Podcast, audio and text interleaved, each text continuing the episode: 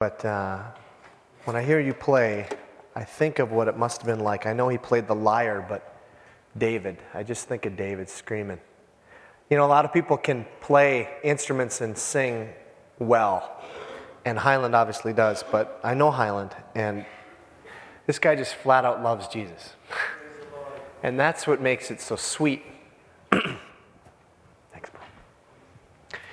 Great communicators Great communicators have an art of starting their talks or starting their books or whatever with a way that intrigues you into them. They, they use something, uh, or perhaps they use a, a, a, advertising campaign or something that draws you into it. For instance, I was at the movie theater when uh, the, the trailer or the, the, the introduction, or what do you call those, movie introduction or the commercial for a movie was first being shown for Lord of the Rings. I don't know if anybody else was. I happened to be in the theater when that one was being introduced. And when, after the nine minutes or so of this trailer happened, people left. People left the theater. They came, they paid the money just to see this trailer of Lord of the Rings. They were that freaked out about it. One of our former associate pastors was one of them. So, you just love that movie so much. Great beginnings are no stranger to the, the field of literature either. If you're at all uh, a fan of literature, you know those first few sentences can hook you in. One of the greatest at this was a guy by the name of Charles Dickens. Charles Dickens wrote some of the greatest works ever written, and if you haven't read any Dickens, uh, you, you should. It is really good stuff. One of his, probably the most famous introduction of any piece of literature out there is from A Tale of Two Cities. This is classic stuff. It says, It was the best of times, it was the worst of times. Man, I quote that all the time. People says, How you doing? Oh, I'm doing great. I'm doing terrible. Just pick a category. One's doing up, one's doing down. It was the best of times, it was the worst of times. It was the age of wisdom. It was the age of foolishness. It was the epoch of belief. It was the epoch of incredulity. It was the season of light. It was the season of darkness. It was the spring of hope. It was the winter of despair. We had everything before us. We had nothing before us. We were all going direct to heaven. We were all going direct the other way. In short, the period was so far like the present period that some of its noisiest authorities insisted on it being received for good or for evil in the superlative degree of comparison only. In my life, I want to write something like that anywhere. I can barely read something like that. When you read that, I remember reading that even, I think I was in fifth grade. We had to read Dickens.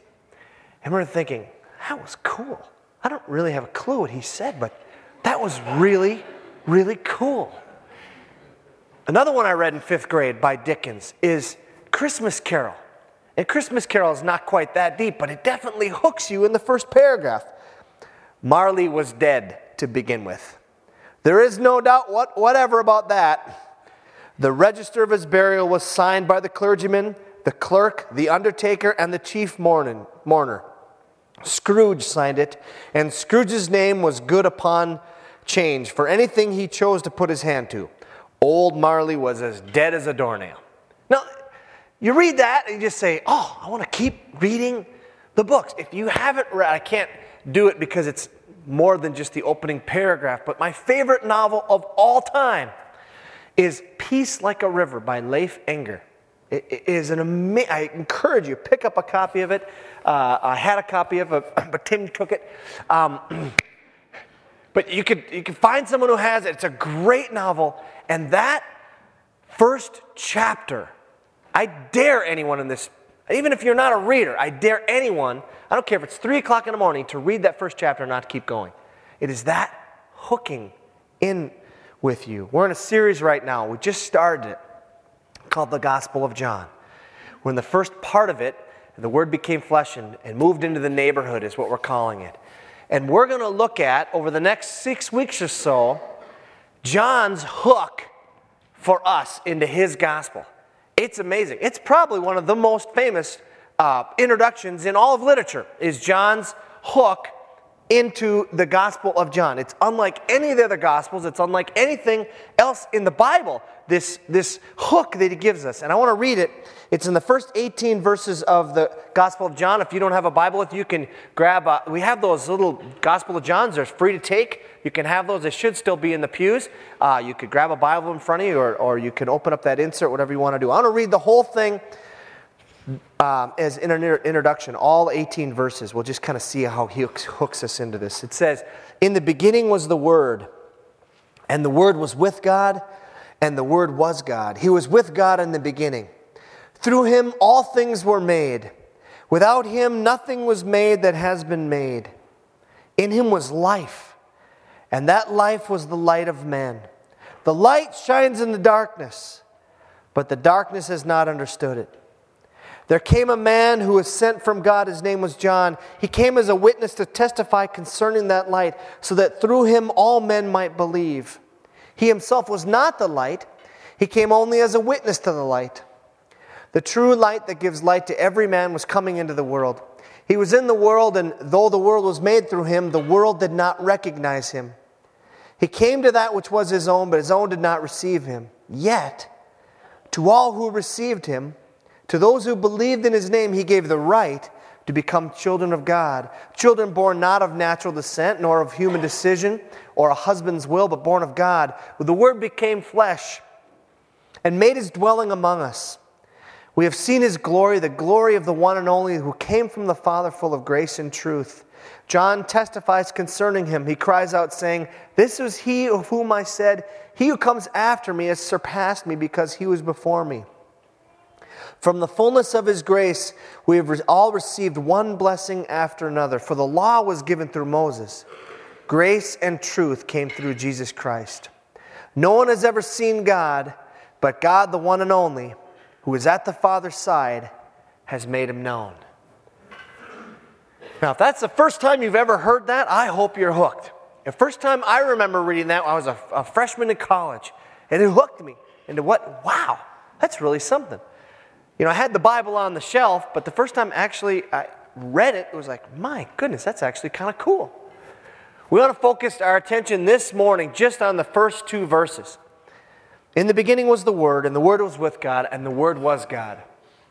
He was with God in the beginning. Now, that's radically different than the way the other three Gospels, remember the, the New Testament is four Gospel accounts of Jesus Christ.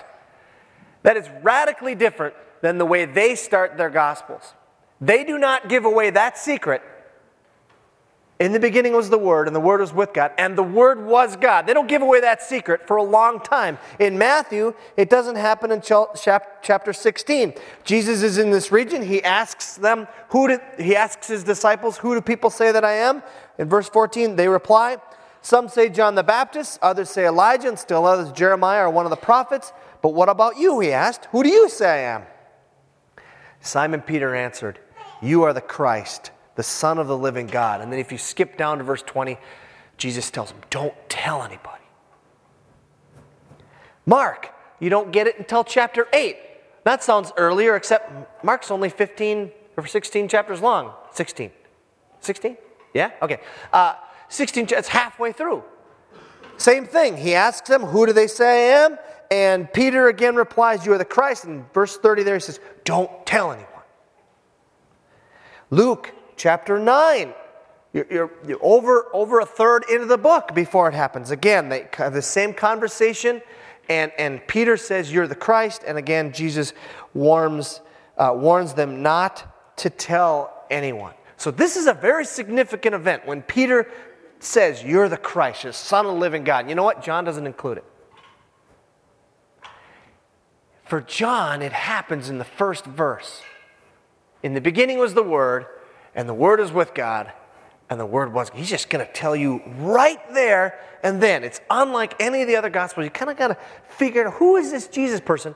He's just going to tell you right away in the first verse. Now, to the hearers of that, if, you, were, if you came from, uh, uh, if you read this, the first person who read the Gospel of John, You would have been expecting this had you been a student of the Old Testament. Had you read the, the, read the Old Testament, you would have expected it. In Psalm, or excuse me, in Isaiah 9, verse 6, you, this one's quoted all the time at Christmas time. It's, it's a prophecy about the Messiah to come, but it's more than just a Messiah. Listen to this. It says, For us, for to us a child is born, to us a son is given, and the government will be on his shoulders and he'll be called Wonderful. Some people put a comma there, who knows? Wonderful Counselor, Mighty God, Everlasting Father, Prince of Peace. So the, the road was being paved for this Messiah to come, but Messiah was more than just a spokesperson for God, he was God. In the beginning was the Word, and the Word was with God, and the Word was God. And as in Psalm 45, God is speaking in Psalm 45. We'll, we'll see this quoted again in just a minute. He says, Your throne, O God, will last forever and ever. A scepter of justice will be the scepter of your kingdom. You love righteousness and hate wickedness. Therefore, God, your God, has set you above your companions by anointing you with the oil of joy. God, the Father is speaking, and He says, your throne, O God, will last forever and ever. They saw this coming. They saw that Jesus was going to be more than just a man, more than just a, a, a, Moses character to take them out of the, the Roman rule. More than that, he was going to be God Almighty. Jesus was fully God. The early church understood and they wrote, wrote, they wrote all kinds of things about it. In Romans 9, Paul writes about this, and he just slips it into this sentence. He says, he, I'm, I'm picking it up in the middle of a sentence, but he's talking about Israel, and he says, Theirs, people of Israel, are the patriarchs, and from them, the people of Israel, is traced the human ancestry of Christ, who is God over all, forever praised. And, and he also writes in the book of Titus, and he talks about this. He says, While we wait for the blessed hope, the glorious appearing of our great God and Savior, Jesus Christ. It's not just Savior Jesus, it's great God and Savior Jesus Christ. And the author of the book of Hebrews says, he quotes that verse from uh, Psalm 45, and he says, But about the Son, he says, Your throne, O God, will last forever and ever, and righteousness will be the scepter of your kingdom. You see, he quotes that Psalm 45, but he inserts that thing that says, But about the Son, he, God, the Father, says, your throne, O God, will last forever and ever. Now, you should be saying at this point in time, and I know it's only uh, a little before 10, so you might be going, it's easy, right? Okay, Jesus is God, right? This is easy. Chalk it up, multiple choice. Jesus is God, Jesus is not God, all the above. Let's choose Jesus God. Easy. Until you stop to think about it for a minute. How does how do you pour the infinite into a finite body? Hmm? I mean, how,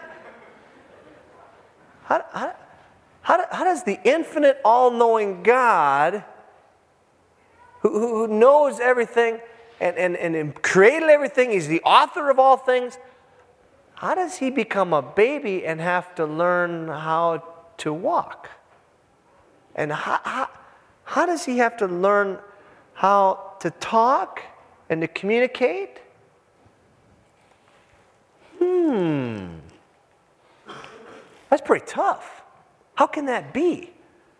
How can Jesus be fully God and also fully man?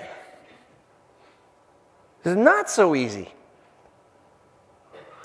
In fact, in church history, this has been the one area where more people have probably been burned at the stake uh, than any other. There was a guy by the name of Apollinarius, and he was bishop of Laodicea in 361 AD. So he's a big shot in the church. And he started scratching his head on this one, going, I think I'll try to figure it out. And so what he said was, well, it's kind of like this Jesus isn't fully God and Jesus isn't fully man. He's basically rip off a part of God and rip off a part of man, half of this, half of this, and don't fuse them together, just kind of stick them together.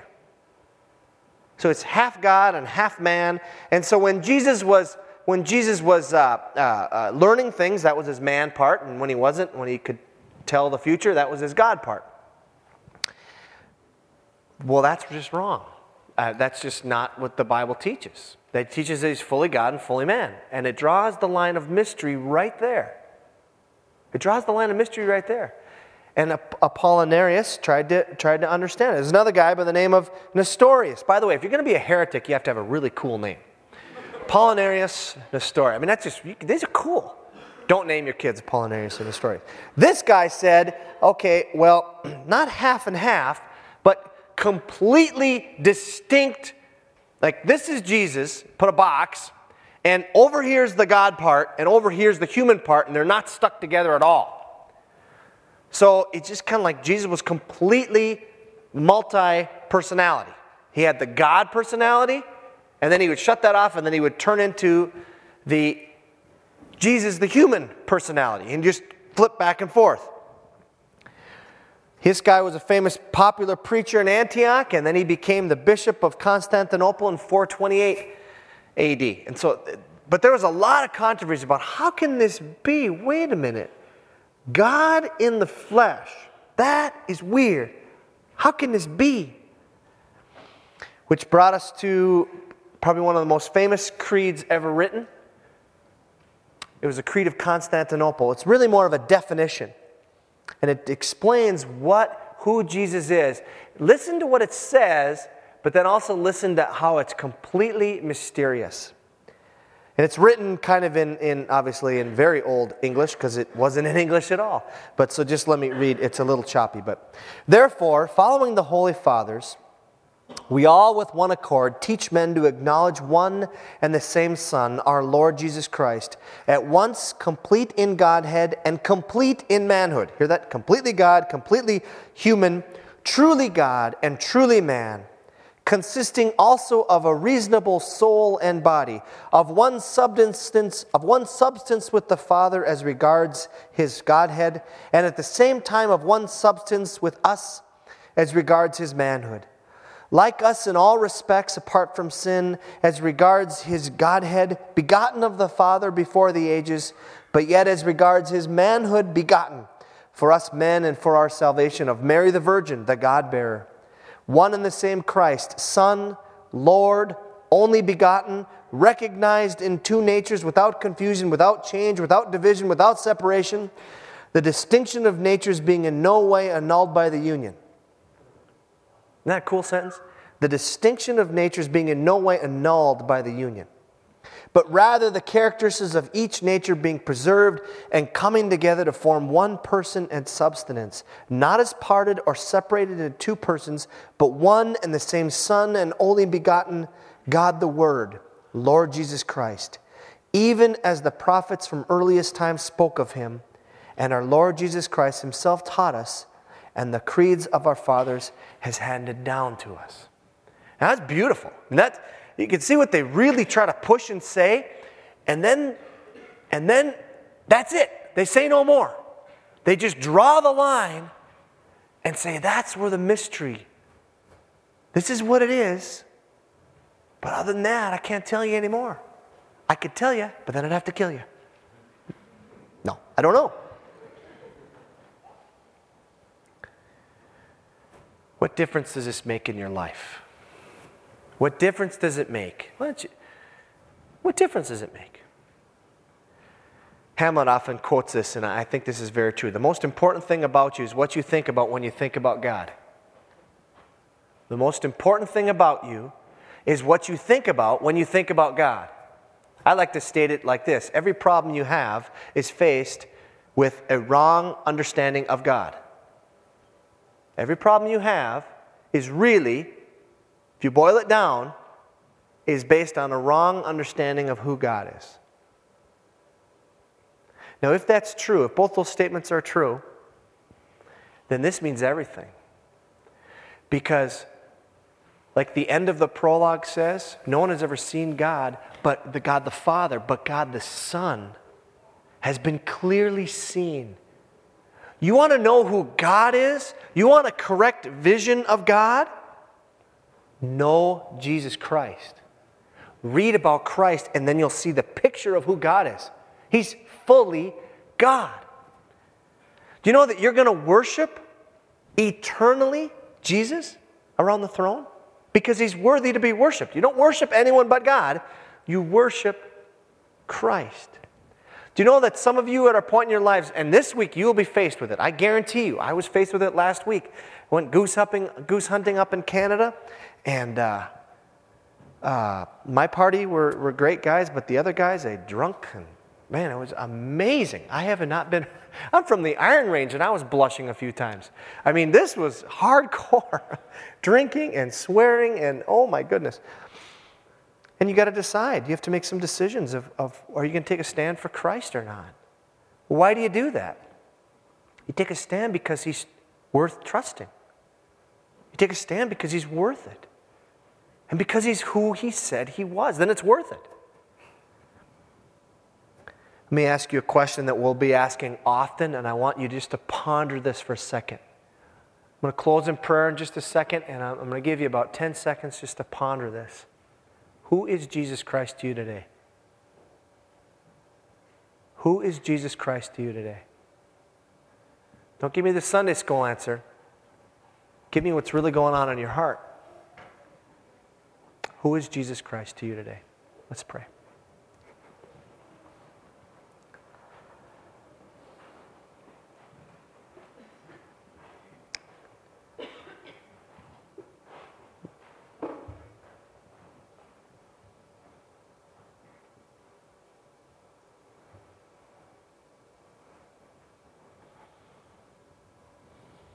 Lord, as we ponder that question in our own lives, um, it's humbling.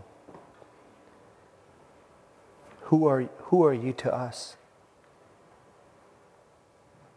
Not when we're faced with an exam or when we're faced in church to give the right answer, but who are you when we're at our workplaces? Who are you in our marriages? Who are you in our parenting? Who are you when no one's looking? Who are you to us? Are you really this word that always was? Are you really God Almighty in the flesh? Are you really Jesus? Lord, I pray you'd give us a gift this week. I pray you'd give us a vision of yourself that will change us because we'll see you the way you are.